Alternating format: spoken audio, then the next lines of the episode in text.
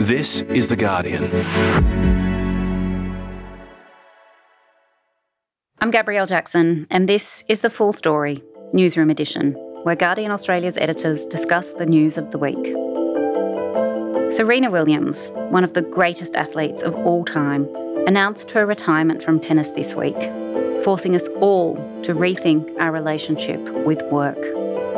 Her choice, a choice between her career doing what she loved and the physical labour of having a family, is one many have been forced to make. Australia has one of the least generous parental leave programs in the developed world, forcing women to bear the brunt of caregiving responsibilities and further entrenching an already stark gender pay gap. Society is undergoing a period of profound transition. The COVID 19 pandemic has caused a radical disruption to work and home life. So, is the time right for a change? Today, I'm talking to Editor in Chief Lenore Taylor and Associate News Editor Jo Tovey about rethinking work, family, and what success looks like. It's Friday, the 12th of August.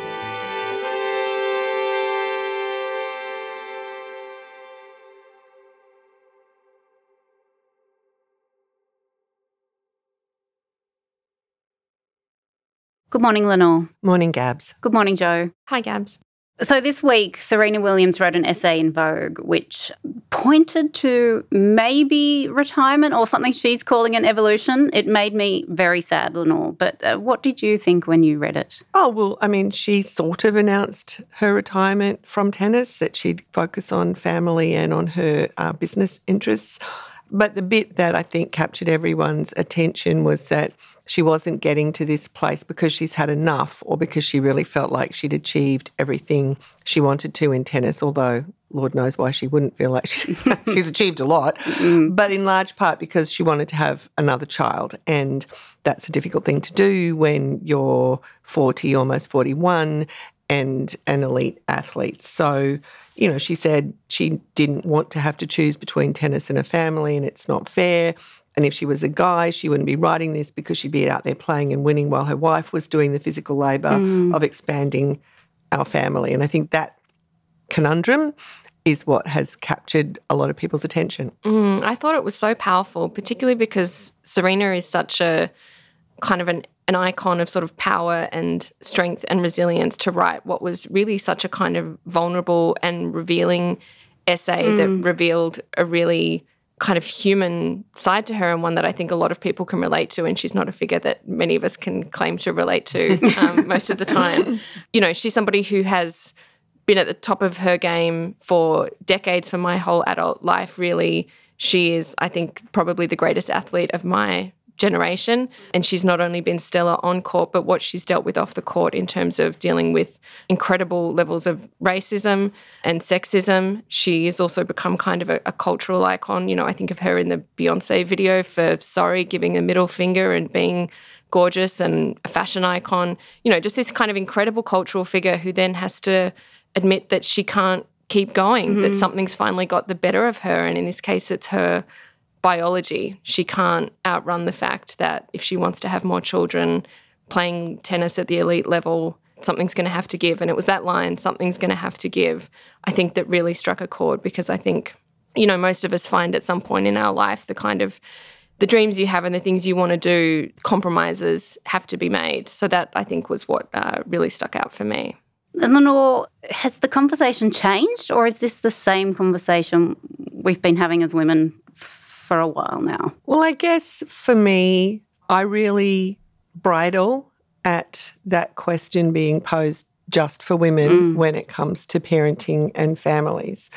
I don't for a minute question that parents often make compromises or have to balance work and family, but I really get infuriated by the idea that the can you have it all question only relates to women. Mm. Because in most cases, like not in every case, but in most cases, two people make a choice to have children and two people are participating in the raising of those children. And I think if, as women, we allow the question to be framed as can women have it all rather than can parents have it all, we're setting ourselves up for failure. We're setting ourselves up for a, for a completely self defeating question. Of course, you can't do two full time jobs in one day. Like, of course you can't, duh. But if you phrase it as can parents have it all, then the answer is probably still no, but it becomes the choices that people make and who compromises when and where and how tidy do you want your house to be. And, you know, like you can work it out and it doesn't become a self defeating, demoralizing question for women, which is basically setting ourselves up for failure. But I've got to say, I guess the, the but is probably except if you're an elite athlete who's 40 yeah. and trying to have another baby. You know, like maybe in that circumstance, but in most other circumstances, not. And even for elite athletes, I mean, Lauren Jackson, the basketballer, returned to basketball this week after like eight years away from the game, during which she'd had two kids, and she's just been selected for the World Cup. So even athletes can work it out, but I, I do have to concede that they are in a sort of special category. Yeah, and not all athletes could win a Grand Slam eight weeks pregnant. I know. that was extraordinary. She is a pretty extraordinary mm. person. Mm. And Jo, what does it actually mean to have it all? Well, I think that's such an interesting place to start. I think a lot of women sort of see this as a kind of reflexive question of having it all, and there are certain assumptions baked into that about having a successful career, being a good mother and a present mother being fit and healthy. There are all these kind of demands being on women. Being a partner. Being a partner, all of these things. Whereas we don't often ask men, what does it mean to have it all? And I was talking about this with my own partner last night when I was thinking about this as a concept. And he sort of said, no man thinks about what it means to have it all. And if they do, a lot of those demands are quite different. Men's expectations of parenthood, even kind of well meaning feminist men maybe don't really think about what it would mean to step back in their careers. These aren't sort of questions that face men in the same way they face women. And I think part of when we think about how we kind of remake society so that it works for women, it's about adjusting men's expectations too and setting that up quite early of what kind of father do you want to be? What kind of partner do you want to be? Can your idea of success not only be about where you can get in your career, but who you can be to the people in your life? That's sort of what women are already dealing with. And in order to kind of approach some level of equality here, we really need to change what that question means for men too. Mm-hmm. I absolutely agree with that. And I think that takes us to a level even a little bit deeper because in this discussion, you often get to a point where women who are framing it as can women have it all say things like, mothers just feel differently about being away from their children than men do. I had a different sort of sensibility about how I should be as a parent. Now, that may well be true in their circumstance, but I do think that we also socialize men and women to feel like that. Mm. And I don't necessarily accept the idea that mother guilt is a stronger or more real thing biologically or inherently than father guilt. I think we've been conditioned to feel that way. And I think it's going to take quite a long time of changing expectations to unpack that. It might be different right at the beginning of a baby's life. There are biological kind of, you know, your body does things to make you go not sleep at all and feed a baby all night long. Like that is different. But during the course of a child's life, every parent feels guilty. You feel guilty when you're at work because you're not at home. You feel guilty when you're at home because you're not at work. Like that is a thing. But I don't think it's necessarily or inherently a maternal thing. I think that's learned behaviour. And even when we think about, I think, high profile men and women, like Serena referred to male champions. You know, when we talk about politicians, we talk about how many male leaders are able to kind of work through their the years when they have young children as if this is such a good thing.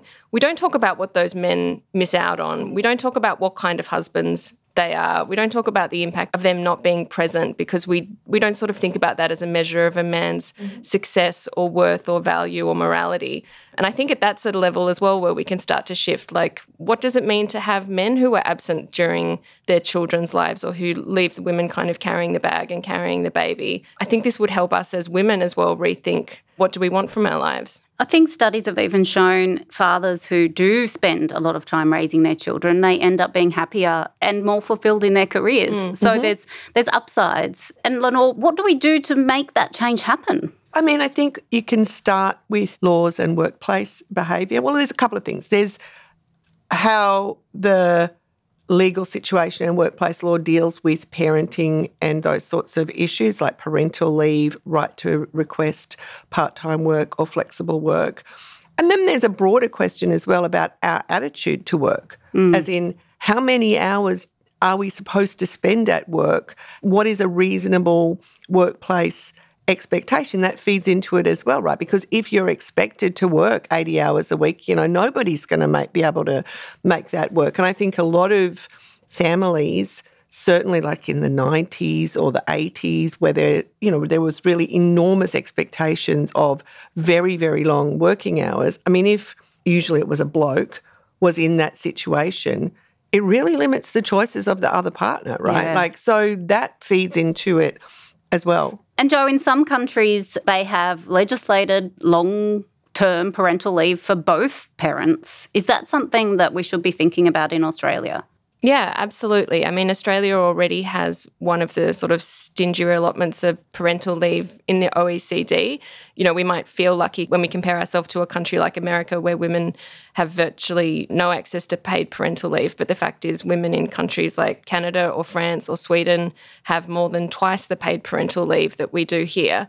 But yeah, another huge factor is the fact that men in Australia still only have access to, I think it's two weeks of paid parental leave. And that's a tiny amount of time to spend at home with their children. And places a huge burden on the women to become the primary parent. And that's a sort of a situation that can then sort of bake in a dynamic that can last throughout the child's life, I think. Mm. It does become a baked in thing because often you're having kids at the time when your career is starting to take off. So the woman spends a lot of time at home, during which time the bloke usually gets a couple of promotions and then he's earning a lot more and then it makes a lot more sense for, mm. you know, like it mm. it becomes a self-fulfilling prophecy and then, you know, she finishes her life with half as much superannuation mm. and a gender pay gap. Like mm. it and I think, you know, we have the 18 weeks for women and two weeks for men in the government funded parental leave. If you put them together as, at 20 weeks and said, couples take them as you choose, I think that would actually, well, it would at least give people the choice to change that dynamic. And I think you need the leadership at that level. I don't think it's enough to say to men who may have the personal option to take the leave themselves. I think you need a cultural shift. You need to normalize it. You need mm-hmm. to let men know that you're not going to be thought of as lacking in ambition. If you take parental leave, it needs to become a social norm across Australian society that this is just part of being a parent, part of being a working person, uh, and that you won't suffer social or cultural consequences within your workplace for doing so. I think, and where that happens, it works and men are happy. I know in Sweden, I think that both parents are eligible for a total of 240 days leave, and about 90% of Swedish fathers take it. And I think the figure here for men who take parental leave when it's available is way lower than that. And Lenore, you mentioned the demands of the workplace, which have been traditionally quite difficult. Really long hours equaled success in some mm. people's eyes. Has the pandemic provided an opportunity for us to rethink what work is? Um, I think that it has probably reset things in a helpful way in a number of levels. Even the idea that most of us now are going to be doing hybrid work is helpful because if you work from home a couple of days a week, there are days when you don't have to factor in commute time. You know, you can hang out a load of washing at lunchtime, you can stick dinner on and then go back and do a few more calls. Like you can actually be a bit more flexible and present and around on those days. I think that hybrid working is probably beneficial to finding a balance. I think that's really true. And I think the shift in work practices during the pandemic, what we've discovered was possible, has been a great thing for the work life balance of parents, but for everybody. I mean, I feel like I did more exercise and got more housework done, spent more time preparing meals when I work from home. And I think that's a that's a really good thing.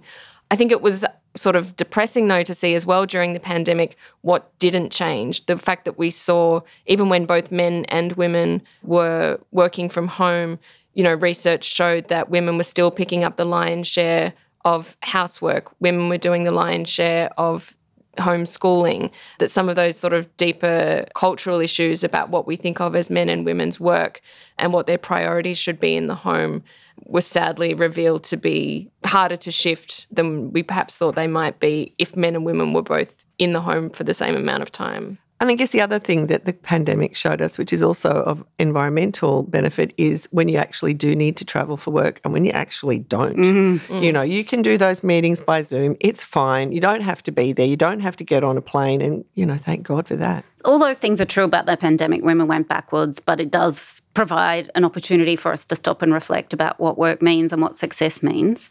So, Lenore, what's the media's role? What's our role in, in changing that conversation and making people think about this a little bit differently? Oh, so many things. It gets up my nose on a daily basis. Um, we don't frame stories around can women have it all. Mm. We don't have women's pages that are full of parenting and housework and washing and stuff and frame them as women's pages and women's issues for a start we reflect back to people the policy questions that are happening and the shifts in society that are happening. I mean, there's a lot of things we can do, but there's a reason there are no women's pages on Guardian Australia. Yeah, I think the media has a huge role in how we frame these debates. I think the way we report on politics, for example, has a huge role here. I was thinking about the federal election and the way Anthony Albanese spent so much time in kind of childcare centres and in caring settings during this election and how that clearly resonated with the voting public. I think it's a really good point and it sort of goes to the value that we put on caring work mm. mm. and how we recognise it. And the more you've I mean, caring work is incredibly important work, and the pandemic taught us that if nothing else had.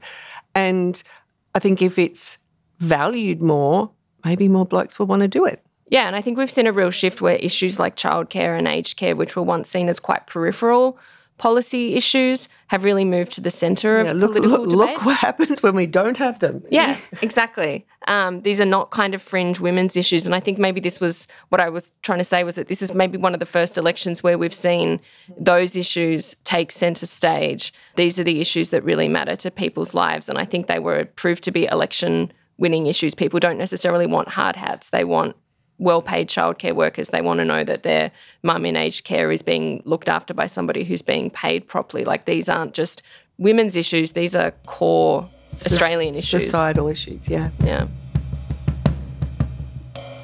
Next, generals and mansions.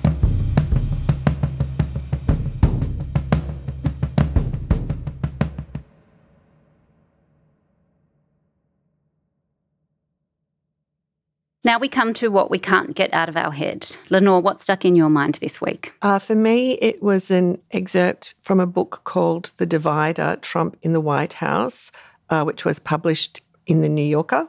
And it was really an account of Trump's relations with the military, as suggested by the headline. And it was kind of so jaw dropping that I don't think I shut my mouth for the entire the entire time I was reading it.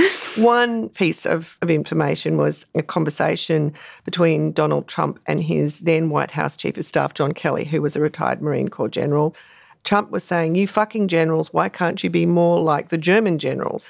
And Kelly went, Ah, uh, which German generals? And Trump said, The German generals in World War II.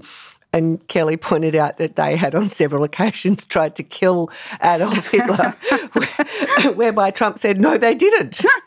and they also lost the war. yeah, there was a few. There were a, a few, minor matter of losing few problems there. I mean, that you know, we can laugh at that one, but there were some incredibly serious, mm. disturbing, horrific things. You know, top military brass having to really dissuade Trump from deploying the military against peaceful protesters in the United States.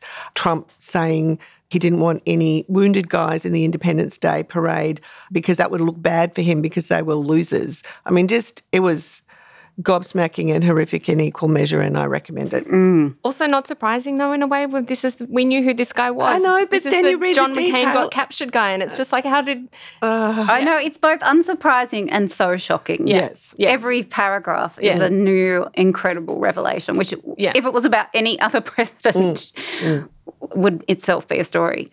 So you must have another thing other than that you can't get out of your head. So the story I couldn't get out of my head was Brigid Delaney's column from last week. Brigid, I just think is a icon in her own right, and columns are always worth a read. This was a particular scream of hers about how she managed to. She ended up at a house inspection one day for a, a, mansion while she was waiting for coffee. She stumbled into this kind of mansion open house and was mistaken for a buyer by the real estate agent and she didn't disabuse him of this misapprehension and pretended she was looking at this house but the problem was it was too small for her and through this conversation ended up getting on the list for this real estate agent as a prospective kind of $15 million house buyer and had to carry on this charade over several weeks.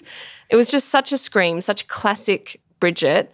I was trying to think is there a sort of a broader social point to be made with this article? Like, does it tell us something about class in Australia or the sort of the real estate market in Sydney and the obscenity of that? And I don't think it does. I just think it's just sort of a classic Brigid, Brigid story. Delaney. Yeah, yeah, and that's why we read her columns. exactly. Thank you both so much for joining us Thanks, today. Gabs. Thank you. Thanks so much for listening. I hope you enjoyed this episode. Don't forget to hit subscribe wherever you're listening to this episode. This episode was produced by Miles Herbert and Daniel Simo. The executive producers are Miles Martignoni and me, Gabrielle Jackson. I hope you have a great weekend, and Jane Lee will be back with you on Monday.